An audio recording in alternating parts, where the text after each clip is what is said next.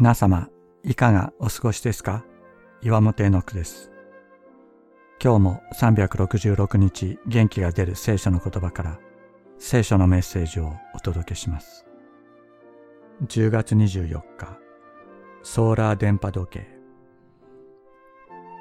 先日、引き出しの中からソーラー電波時計が発見されました。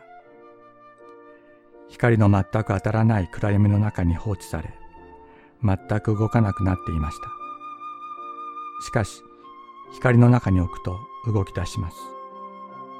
しかもすぐに電波をキャッチし、正しい時間を指し示します。太陽の光に数時間当てれば、フル充電となり、しっかり時を刻むようになるのです。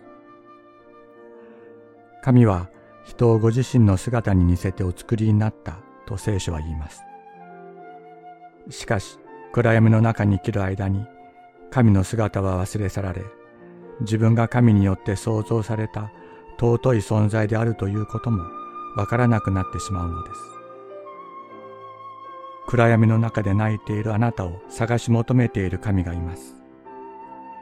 光の中に置いてくださる神がいるのです。まばゆいイエス様の光に照らされ、止まっていた私たちの時計が動き出す。失われていた時が回復する。神の時を指し示すもの、神の時を歩むものにされるのです。あなた方は以前は暗闇でしたが、今は主に結ばれて光となっています。光の子らしく歩みなさい。